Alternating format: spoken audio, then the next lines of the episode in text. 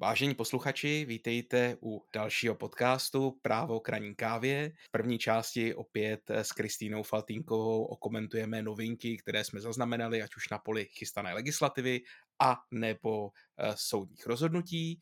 A v druhé části nás čeká rozhovor s Matějem Dajnkem, který nám řekne o nové legislativě, která má umožnit eh, a zjednodušit zaměstnávání ukrajinských utečenců. A já jsem Martin Frolík a vítám vás ještě jednou u poslechu našeho podcastu. PRK Partners ve spolupráci s Ekonom.cz uvádí podcast Právo kraní kávě. Ahoj Kristýno, vítej. Ahoj Martine. Tak co se nám děje ve sněmovně, Martine? Díky za otázku. Já jsem eh, si ve sněmovně našel, že se tam konečně dostal ten eh, návrh zákona na zrušení EET, o kterém jsme se tady bavili už někdy před měsícem, měsícem a půl. A jestli si eh, vybavuješ, tak jsme si tenkrát říkali, že tam je neústavní přechodné ustanovení, které se týkalo toho, že podle toho návrhu mělo v řízení o porušení zákona o EET i po zrušení tohoto zákona být pokračováno podle zrušených předpisů. Ehm, my jsme ve spolupráci s advokátní komorou připravili eh, námitku, kterou Čak odeslal a eh, vypořádali nám ji kladně, to znamená, že nám napsali, že tohle to přechodné ustanovení ruší a že řízení se bude zastavovat standardně, protože odpadne důvod pro to řízení. A s tímto to eh, bude i v důvodové zprávě, takže to beru jako takový malý sukces. No a pokud jde o novinky se sněmovny, máš tam ty něco zajímavého? Já právě jsem chtěla taky se zmínit o něčem, co už jsme v minulosti zmiňovali, a to dotační program pro elektromobily. To ještě teda mm-hmm. uh, není ve sněmovně, ale ten uh, dotační program byl předložen uh, k přeskoumání Evropské komisi a byly tam mm-hmm. jisté výhrady, takže jak eh, původní předpoklad byl, eh, že tyto dotace, vlastně největší v historii, budou spuštěny relativně rychle teď na jaře, tak se to odsouvá. Nicméně podle zatím dostupných informací, tak eh, by měly být po určitých úpravách vypsány ale pouze v rozsahu, který bude financován právě z Evropské unie, protože mm-hmm. národní dotace tak byly odloženy v souvislosti s ruskou invazí na Ukrajinu a s tím souvisejícími uh, náklady. A to mě mhm. přivádí k tomu, že tuším, že ve sněmovně máme i k Ukrajině nějaký balíček zákonů, je to tak, eh, velkou část eh, těch zákonů, nebo eh, minimálně dva či tři z nich již prošly a o tom nám právě bude Matěj povídat za chvíli. Nicméně také prošel zákon, který mimo jiné umožňuje nebo respektive zjednodušuje zařazení uprchlíků, dětí a, a mladých lidí do vzdělávacího systému, to znamená umožňuje jim přístup ke vzdělávání a zapojení do škol. To je všechno z poslanecké sněmovny, nebo ještě ti něco napadlo? Ještě mám jednu drobnost, protože to je jedno z mých oblíbených témat, uh, udržitelnost ESG. My se tomu teď v kanceláři uh, mnohem víc věnujeme. Uh, v poslanecké sněmovně je aktuálně poslanecký návrh novely zákona o podporovaných zdrojích energie, protože Aha. zákon o podporovaných zdrojích energie byl výrazně novelizován s účinností teď od 1. ledna 2022. A, mm-hmm. a řekněme, že poslanci objevili, že je tam mezera, která se uh, týká biomasy, protože uh, ten zákon požaduje, aby všichni uh, dokládali, že splňují kritéria udržitelnosti a právě ve vztahu k té biomase, tak tam chyběli eh, výrobce, dovozce a dodavatel paliv z biomasy v rámci toho řetězce a mhm. vlastně když ti eh, v tom řetězci někdo vypadne, že nemusí doložit ty kritéria, tak ten, kdo na něj navazuje, už má problém, jak je má doložit on. Současně ale, a to je takový nešvar v českém právu, se kterým se setkáváme eh, u více zákonů, tak byť je ten zákon platný, tak aktuálně podle přechodného ustanovení, tak je tam vlastně výjimka ze způsobu dokládání toho splnění kritérií do poloviny roku, že lze eh, toto prokazovat i čestným prohlášením a tady ten mm-hmm. za, návrh novely, tak to prodlužuje do konce roku, protože v tuhle, eh, v tuhle chvíli ten systém, na základě kterého by eh, se dokládala ta uh, splnění těch kritérií, tak není ještě vůbec připravený a funkční. A jak říkám, není to jediný účinný zákon, který vyžaduje nějaké plnění, ke kterému ale vláda respektive státní aparát neposkytl způsob, jak to plnění máš, máš činit. Tím si myslím, že máme sněmovnu kompletní a máme i něco na vládě. Ty jsi mi trošku nahrála s, tím, s těma prováděcíma opatřeníma vlády. Ve vládě je totiž návrh nařízení prováděcího k zákonu právě jednomu z těch z balíčků ukrajinských zákonů a ten se bude týkat uh, příspěvků na solidární domácnost. Jinými slovy, uh, ti lidé, kteří ubytují ve své domácnosti zadarmo uprchlíky z Ukrajiny, budou mít nárok na 3 tisíce korun za jednoho Eh, každého uprchlíka maximálně na čtyři uprchlíky takto, to znamená maximálně do 12 tisíc korun za měsíc. Je tam podmínka, aby ten utečenec pobýval v té solidární domácnosti aspoň 16 po sobě jdoucích dní v kuse eh, během kalendářního měsíce. Tak a druhá zajímavá věc, eh, která souvisí eh, právě se situací na Ukrajině, je eh, taková relativně krátká, ale o to zajímavější novela vyhlášky o jednacím řádu státního zastupitelství, která stanovuje jedinou změnu. A sice, že trestné činy genocidia a útoku proti lidskosti bude odstíhávat nově vrchní státní zastupitelství. Jinými slovy, že tyto trestné činy budou tak závažné, že se uh, budou odstíhávat eh, ve, ve, ve vyšší, na vyšší úrovni než, než do posud. Tak. Tak máme tam uh, i něco s pandemí, protože si říkám, že uh, předchozí dva roky jsme neřešili skoro nic jiného a teď přece jenom uh, pandemie dost ustoupila do pozadí. Nemáš, máš naprostou pravdu, že teďko ne, kvůli eh, Ukrajině tato problematika je trošku upozadněná. Nicméně ve vládě jsou uh, dva návrhy, já tomu říkám takový covid balíček, uh, které souvisejí právě s covidem. Uh, ta první z nich je stanovené nějaké surveillance právě této nemoci. Jinými slovy je to vyhláška, která má nastavit systém epidemické dělosti ohledně onemocnění COVID-19. Týká se toho, jaká data, jak statisticky se budou vyhodnocovat, budou se možná, bude možné nařizovat eh, eh, třeba šetření v ohniscích eh, a není to nic zvláštního, je to podobná úprava, jako je třeba u tuberkulózy nebo třeba u spalniček. Jinými slovy, je to jakoby standardní, standardní systém na řízení, respektive sledování vývoje epidemie nějaké infekční, velice infekční choroby. A druhá vyhláška se týká stanovení a způsobu formy oznámení izolace nebo karantény. Eh, jestli si vybavuješ, je to eh, věc, která v průběhu celé té pandemie byla relativně běžná. Jinými slovy, že izolace a karanténa se nařizovala tím, že ti někdo zavolal nebo ti poslal sms -ku. Nicméně bylo to trochu v rozporu s zákonem, který předpokládal, Aha. že tohle to bude, eh, bude eh, správným rozhodnutím. Takže nově eh, je stanovená i forma, jak jde takto náhradně elektronicky doručit právě takovéhle oznámení o zahájení izolace nebo karantény. Může to být SMS-kou, e-mailem nebo telefonním rozhovorem. Eh, ta vyhláška dále obsahuje obsah eh, toho sdělení, které, které tam má být, možnost, jak se proti tomu eh, v ozovkách odvolat, je tam možnost podat námitky do tří pracovních dnů po, po oznámení. Co je ale zajímavé, neřeší ta vyhláška, jak, jak by měl ten orgán, který nařizuje tu karanténu nebo izolaci, získat ty kontaktní údaje.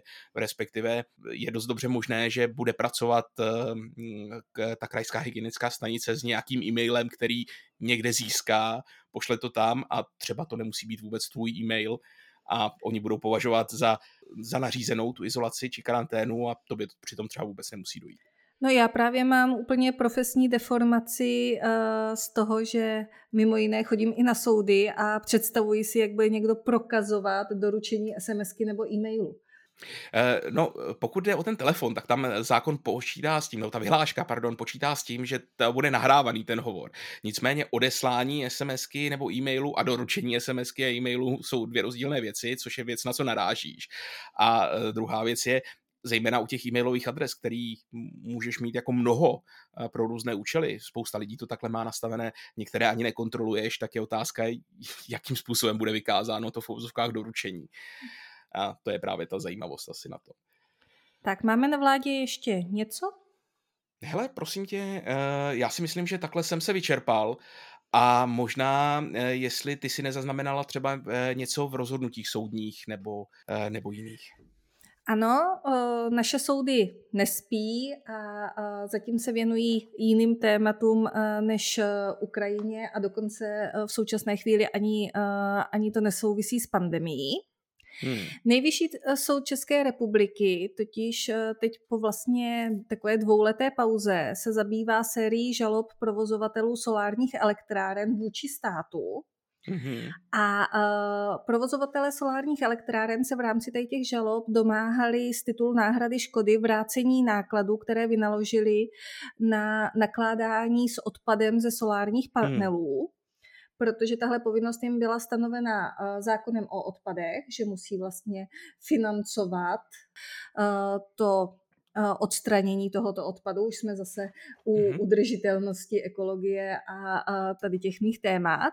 Eh, a tvrdili, že ta povinnost eh, v rámci českého zákona o odpadech byla eh, uložena státem v rozporu s evropskou směrnicí. Těch žalob je celkově asi 230 a celková požadovaná částka je kolem 2 miliard, takže to není úplně mm-hmm. nepodstatná záležitost. Ale samozřejmě ono to procházelo od spoda, takže k nejvyššímu soudu se to dostalo někdy v březnu 2020, první ty žaloby. A nejvyšší soud vlastně to řízení přerušil a obrátil se na Soudní dvůr Evropské unie s předběžnou otázkou, aby tahle otázka byla uh, řešena jednotně v rámci celé Evropské unie. Hmm. Nyní získal odpověď a, a na základě té už rozhodl první z těchto sporů. A bohužel teda pro provozovatele solárních elektráren uh, to bude asi špatná zpráva, protože bylo, uh, bylo rozhodnuto a soudním dvorem Evropské unie potvrzeno, že do 14.2.2014, kdy končila lhůta pro transpozici té předmětné mhm. směrnice do, pra, e, do českého právního řádu, tak si Česká republika mohla tu povinnost stanovit vlastně jak chtěla. A ono mm-hmm. se to mhm. právě týká období snad už od roku 2005 do roku 2014, kdy uh, ti solárníci měli povinnost uh, toto platit a bylo to, eh, bylo to tedy v souladu se zákonem i s eh, evropským právem. Byť ta směrnice samozřejmě existovala už dřív, ale dokud neskončila transpoziční doba, tak Česká republika to mohla mít stanoveno odlišně. Tudíž eh, lze hmm. předpokládat, že vlastně všech těch 230 žalob bude neúspěšných, že by se vztahovaly v, k období po skončení té transpoziční lhuty. Tedy znovu zopakujeme 14. února 2014. Ano, na Valentína. Tak, tak nejvyšší správní soud uh, České republiky, ten uh, uh, teď v posledních dnech, týdnech se zabývá činností politických stran a hnutí a konkrétně u 50 subjektů řeší pozastavení činnosti, protože hmm. neplní své zákonné povinnosti.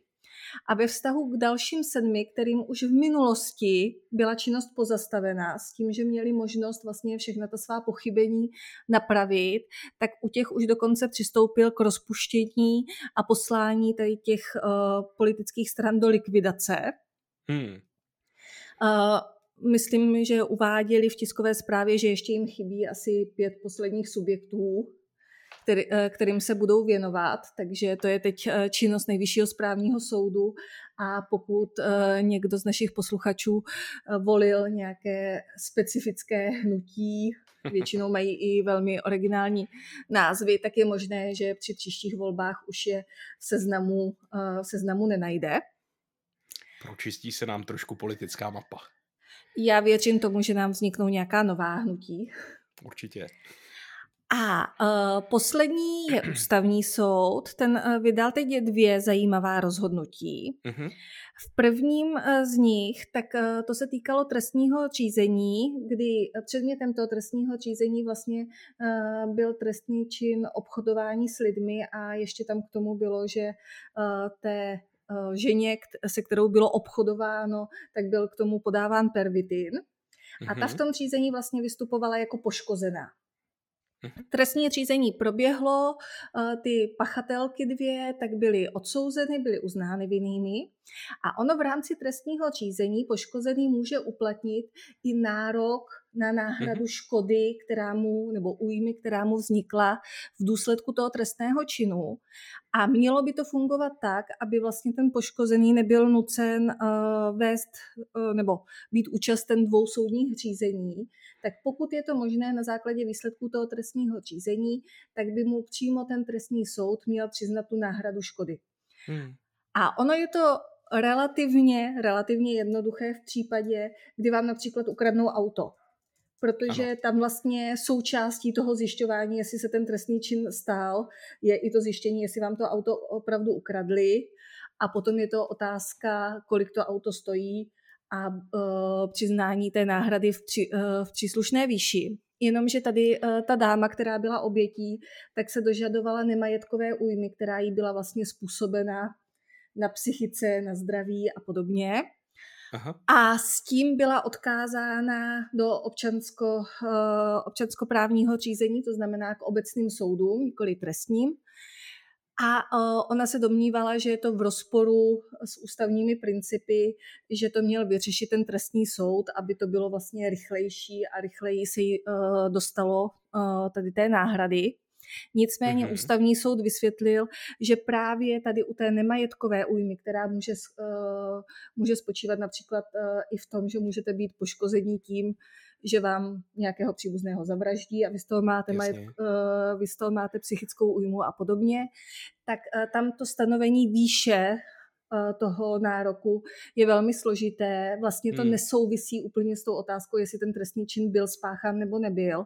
A právě proto tam je na místě to odkazování do toho občanskoprávního řízení, protože je to velmi mimo rozsah toho trestního řízení. Jasně. Takže, Takže vlastně ta neuspěla. Žádný, vlastně žádný zásadnější zásah do těch adhezních řízení tady asi nenastal. Ne, ne, ne, jenom spíš, eh, spíš to bylo tak jako postaveno uh, na jisto, že mm. pokud se týká náhrada škody, uh, která vznikne opravdu tím, že vám někdo ukradne nějaký obnos peněz, Jasně a podobně. Je to jednodušší, trestní soudy by se tím měly mm-hmm. zabývat a rovnou o tom rozhodnout. Pokud je to něco takto komplikovaného, ty nemajetkové újmy se prokazují na základě znaleckých posudků z oboru mm-hmm. třeba psychologie, psychiatrie a podobně, Jasně. Tak, uh, tak tam by to mělo jít uh, k občanskoprávnímu soudu.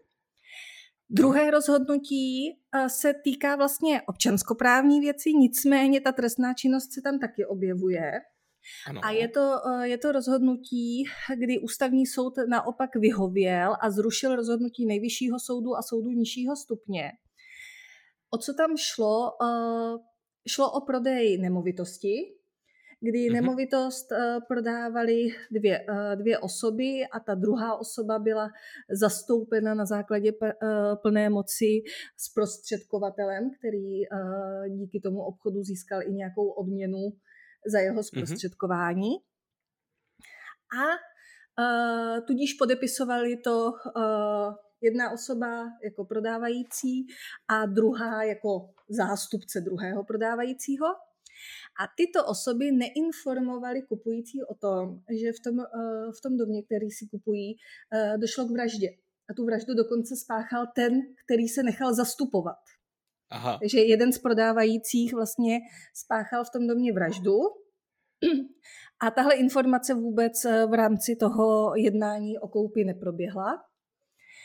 Tudíž uh, pak nastala situace, kdy uh, kupující zaplatili část kupní ceny, uh, začalo řízení o přepisu vlastnického práva na katastru nemovitostí Začalo řízení uh, o uh, vkladu vlastnického práva na katastru nemovitostí no. a pozůstalí po té oběti toho trestného činu podali předběžné opatření, kterým zakázali, uh, nebo soud zakázal tomu jednomu z prodávajících disponovat s tou nemovitostí. Mimo jiné právě proto, a tím se nám to trošku propojuje, že ti pozůstalí uplatňovali nemajetkovou újmu způsobenou Jasně. tou vraždou vůči tomu jednomu prodávajícímu a aby bylo vlastně z čeho tu újmu zaplatit, která mm-hmm. převyšovala uh, tu kupní cenu té nemovitosti, tak proto uh, vlastně jeho jediný praktický majetek byl, uh, byl takto zmrazen a on s ním nemohl mm-hmm. na, nakládat.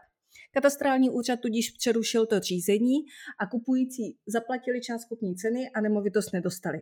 Oni samozřejmě měli primárně se obracet na toho, kdo způsobil tady tu nemožnost.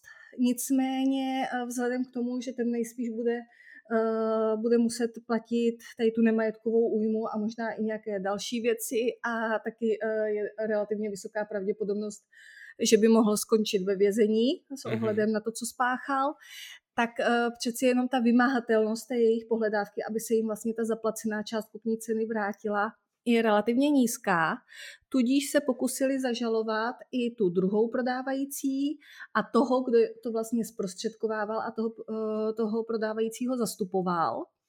Na zák- a ústavní soud jim dal za pravdu, že oni vlastně byli poškozeni, vznikla jim škoda v důsledku toho, že jim nebyla poskytnutá úplná informace mm-hmm. o tom předmětu té koupě. To je zvláštní, ale Je to, je, to, je to vlastně trošku překvapivé. On ústavní soud říkal, že ty soudy se tímhle vlastně prakticky nezabývaly, protože hmm. oni je řešili jenom jestli ta informace nebo rada byla vadná. Ano. Protože když, když někomu úmyslně špatně poradím, zejména ještě, když vystupujeme třeba my z pozice právníka, advokáta, tak, uh, tak tam je ta naše odpovědnost jasně daná, ale ústavní soud upozorňuje, že uh, zákon zná i neúplnou informaci. Ano. Nicméně uh, už teď to uh, rozhodnutí ústavního soudu je venku asi dva nebo tři dny a už teď uh, se v odborných kruzích o něm mluví, takže předpokládám, že možná ještě bude podrobeno třeba i nějaké odbornější kritice.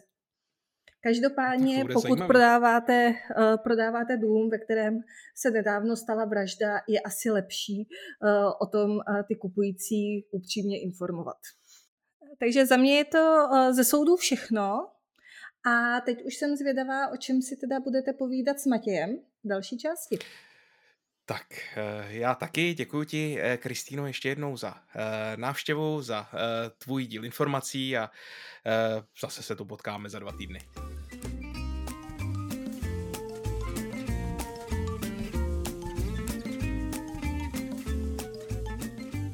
No a nyní je se mnou už ve studiu Matěj Daněk, advokát PRK Partners a odborník na pracovní a imigrační právo. Matěj, vítej, ahoj. Eh, ahoj Martine, děkuji za pozvání.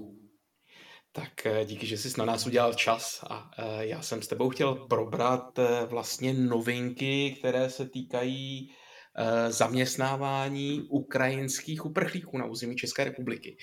Ehm, prosím tě, jaký je aktuální stav? Nyní jsou schvalovány eh, nové předpisy. 21. Eh, března eh, byly schváleny dva velice důležité předpisy, na základě kterých mohou občané Ukrajiny pobývat na území České republiky a dokonce mohou i vykonávat práci. Tady bych možná zdůraznil, že oba ty předpisy implementují eh, rozhodnutí Rady Evropské unie, které bylo mhm. přijato 4. března.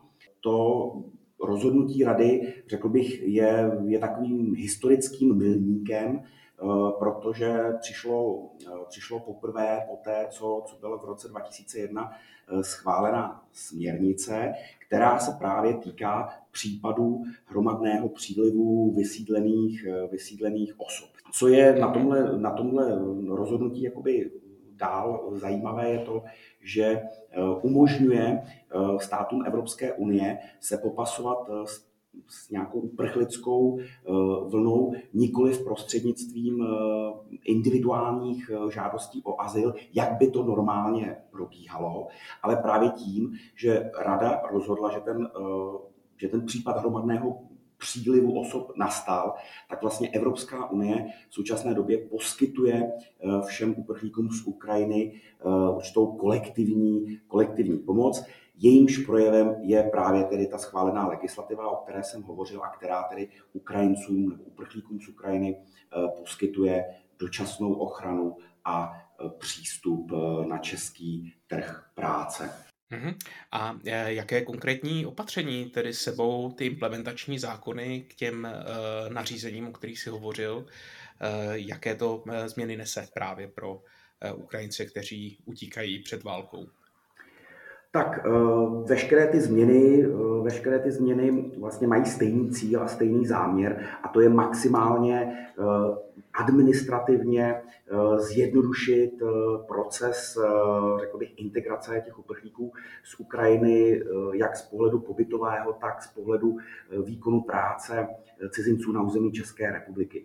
Z toho pobytového pohledu je těmto uprchlíkům dáván, nebo respektive ještě před tou schválenou legislativou jim bylo dáváno takzvané speciální dlouhodobé výzum, které jim bylo udělováno již v těch krizových centrech. Tyto občané vlastně ani nemuseli, nemuseli chodit, jak je zvykem na pracoviště ministerstva vnitra, ale přímo v těch uprchlických krizových centrech dostávali tedy eh, tato víza a pro jejich udělení potřebovali pouze cestovní doklad a fotografii. Po schválení té nové legislativy se v tomto principu vlastně pokračuje. Eh, nyní už tomu tedy neříkáme speciální dlouhodobé výzum, ale eh, dočasná ochrana, která pro, pro znalce nebo pokud by to někoho zajímalo hlouběji, tak vlastně z pohledu zákona o pobytu cizinců se jedná o dlouhodobá víza za účelem strpění pobytu. To je ten pobytový akcent. Co se týká výkonu práce cizinců na území České republiky, opět za účelem maximálního zjednodušení byl těmto uprchlíkům umožněn tedy volný přístup na trh práce, což prakticky znamená, Eh, že mohou být eh, zaměstnáni za zcela stejných podmínek jako občané eh, České republiky. To znamená tedy, že opravdu nepotřebují žádné povolení k zaměstnání, nějaký další speciální institut, ale pouze na základě tedy získání té dočasné ochrany automaticky mohou vstupovat do pracovních poměrů. Eh, já možná, než dojdeme ještě k těmto eh, pracovně právním aspektům, jsem se chtěl zeptat, eh, k čemu je vlastně zapotřebí ta, to speciální výzum, respektive ta ochrana, když pomyslím na to, že s Ukrajinou, pokud se nemýlím, máme, máme bezvízový styk. Tak, nemýlíš se, přesně, přesně tak to je. Nicméně na základě toho bezvízového styku jednak občané Ukrajiny zde mohou pobývat což vyplývá vlastně z obecných šengenských pravidel, pouze 90 dnů v rámci 180 mhm. denního období. To prakticky znamená, že tito občané by tedy po 90 dnech museli opustit nejen území České republiky, ale tedy i území celé Evropské, Evropské unie. Uh, druhý takový aspekt je ten, že bezvízový styk uh, není určen k výdělečné činnosti. To znamená, že eh, občan Ukrajiny, který by pouze eh, na základě toho bezvízového styku vykonával pracovní činnost na území České republiky, tak by se on i ten jeho zaměstnavatel eh, dopustili nelegálního, nelegálního zaměstnání. Takže tady ta dočasná ochrana nejen, že se uděluje na rok, ale mm-hmm. právě je z pohledu těch českých pracovních předpisů i dlouhodobým pobytem, který tedy obecně umožňuje cizincům vykonávat práci na území České republiky. Mhm. A když tedy tu dočasnou ochranu e, mám, tak se z hlediska pracovního práva už na Ukrajince nedívám jako na cizince e, při zaměstnávání, to znamená, že odpadávají takové ty e, běžné problémy, jako je třeba test práce a tak? Částečně, částečně ano.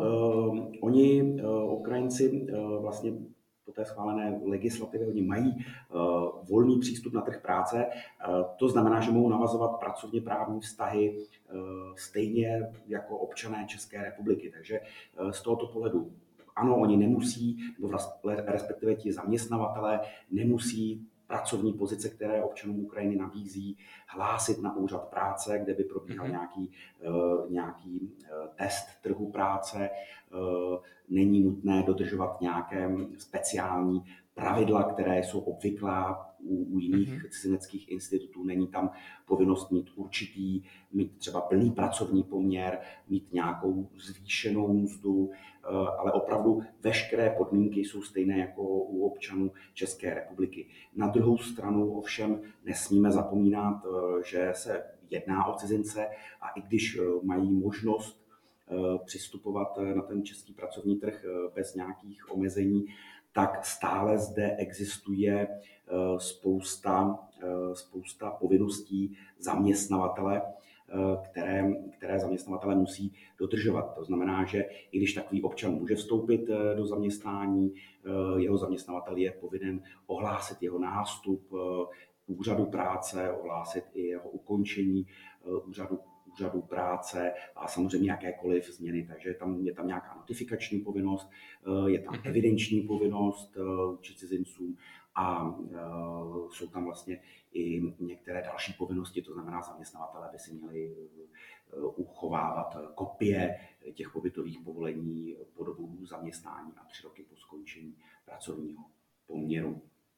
Mm-hmm. Takže když to eh, hodně zjednoduším, znamená to, že odpadávají skutečně tedy překážky při vstupu na trh práce, nicméně ta administrativa eh, se zaměstnáváním cizinců eh, tak trochu zůstává zachována tak trochu zůstává zachována, ale tady bych opravdu podtrhnul, že eh, ty největší komplikace, které zaměstnavatelé historicky s Ukrajinci nebo i s dalšími občany mm-hmm. třetích států měli, tak opravdu odpadají, což je, eh, mám na mysli ten neuvěřitelně složitý a zdlouhavý proces získání nějakého povolení k výkonu práce na území České republiky. Takže uh, nyní občané Ukrajiny opravdu mohou překročit hranice v krizovém centru Eh, vyzvednout si, eh, vyzvednout si tu dočasnou ochranu a prakticky druhý den nastoupit u zaměstnavatele eh, do zaměstnání.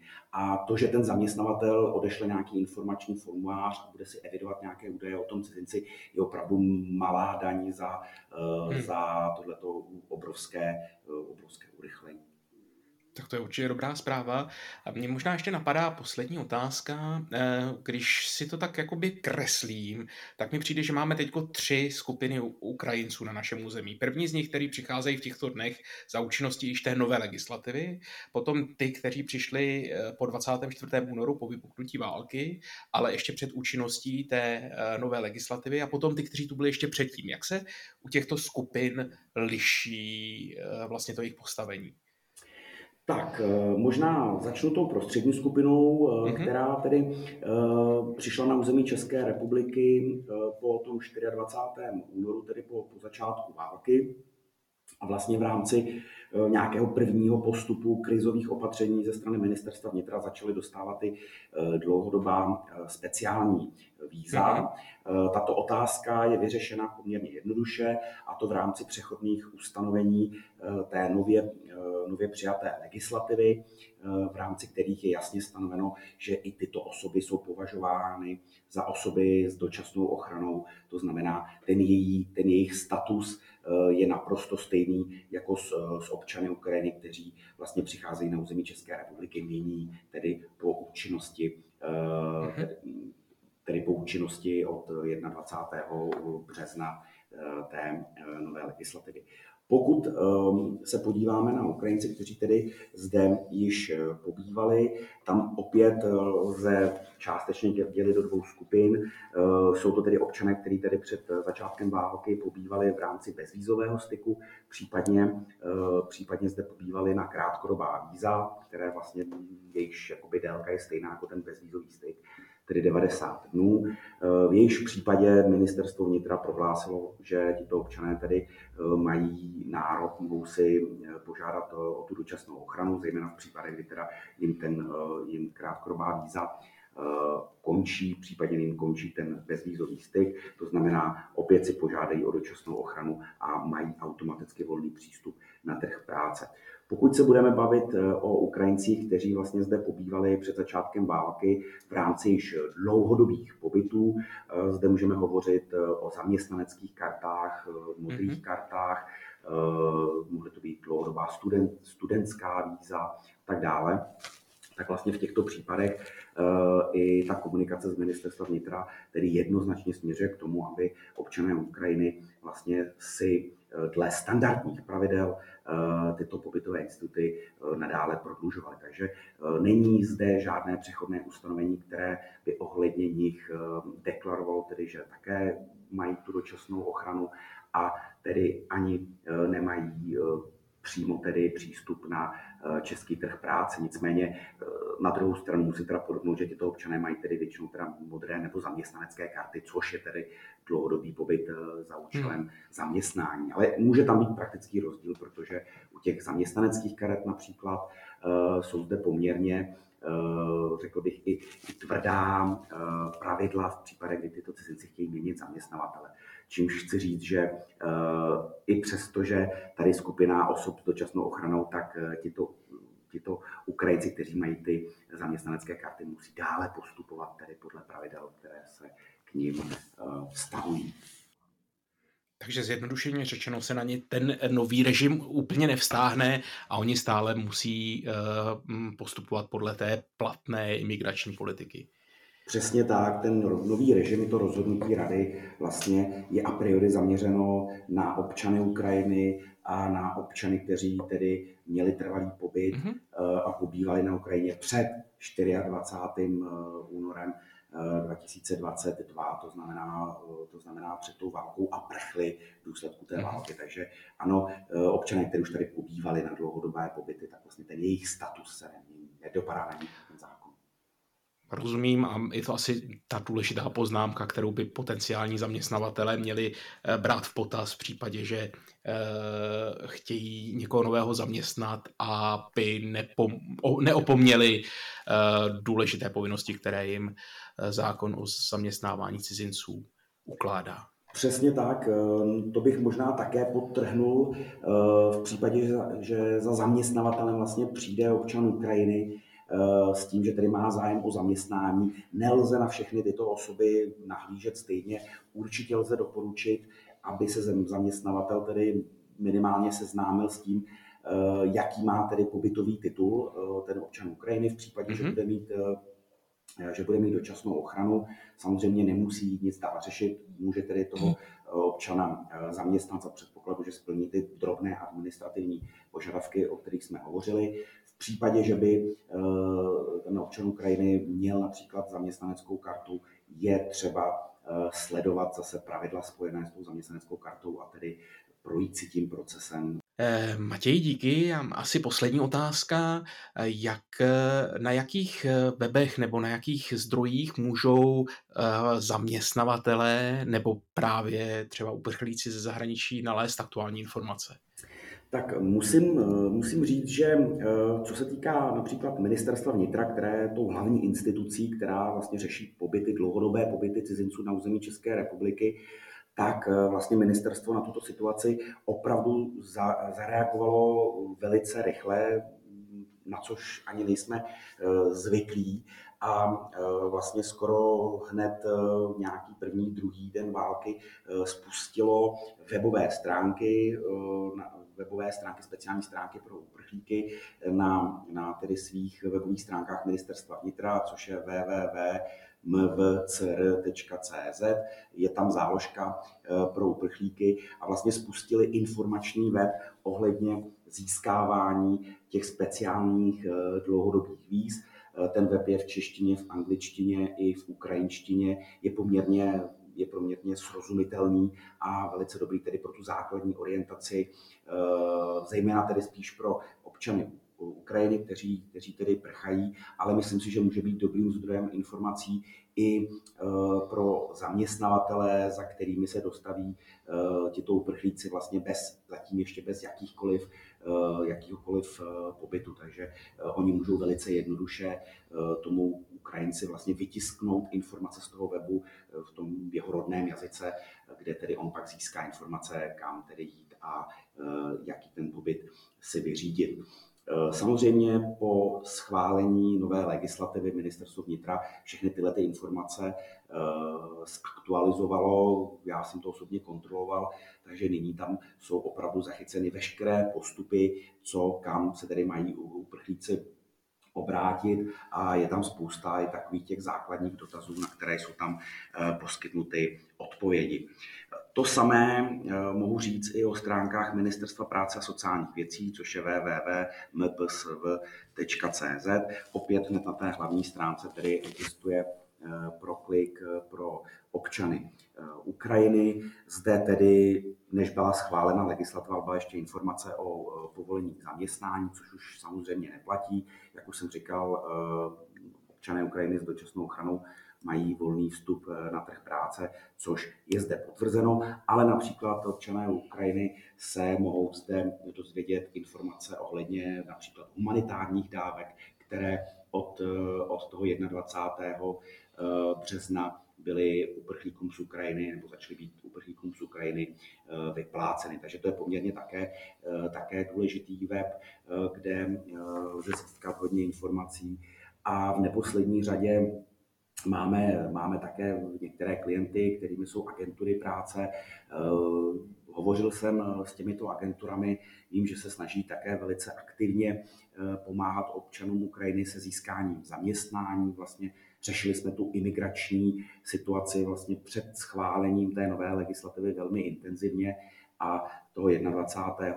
jsem jim tedy už eh, mohl dát zelenou potvrdit, že opravdu mohou i agentury práce tedy nabírat Eh, občany z Ukrajiny do zaměstnání a v, v rámci toho agenturního zaměstnávání přidělovat, eh, přidělovat eh, dalším zaměstnavatelům, tedy uživatelům. Takže myslím si, že i agentury práce poměrně které poměrně dobře znají situaci na trhu práce, znají potřeby zaměstnavatelů, tak vlastně velice efektivně tady v tomhle mohou fungovat a zprostředkovávat zájemce o zaměstnání českým českým zaměstnavatelům. Možná tady jenom eh, pozor opravdu eh, pro zaměstnavatele, aby si, eh, aby opravdu tedy pokud od někoho přijímají zaměstnance, pronajímají si zaměstnance, i když jsou to občané z Ukrajiny, aby si opravdu dali pozor, že ten, kdo jim ty zaměstnance pronajímá, je opravdu agentura práce, což lze ověřit na těch stránkách Ministerstva práce a sociálních věcí, kde tedy existuje přehled licencí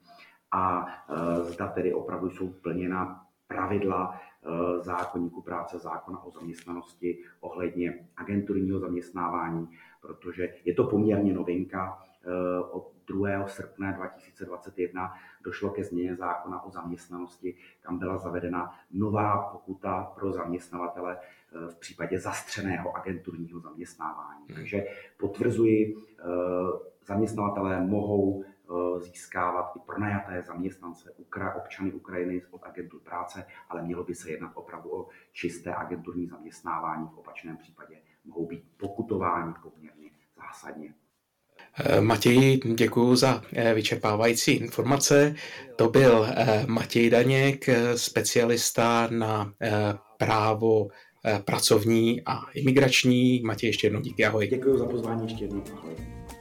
A i s vámi posluchači se těším eh, na další vydání našeho podcastu Právo kraní kávě.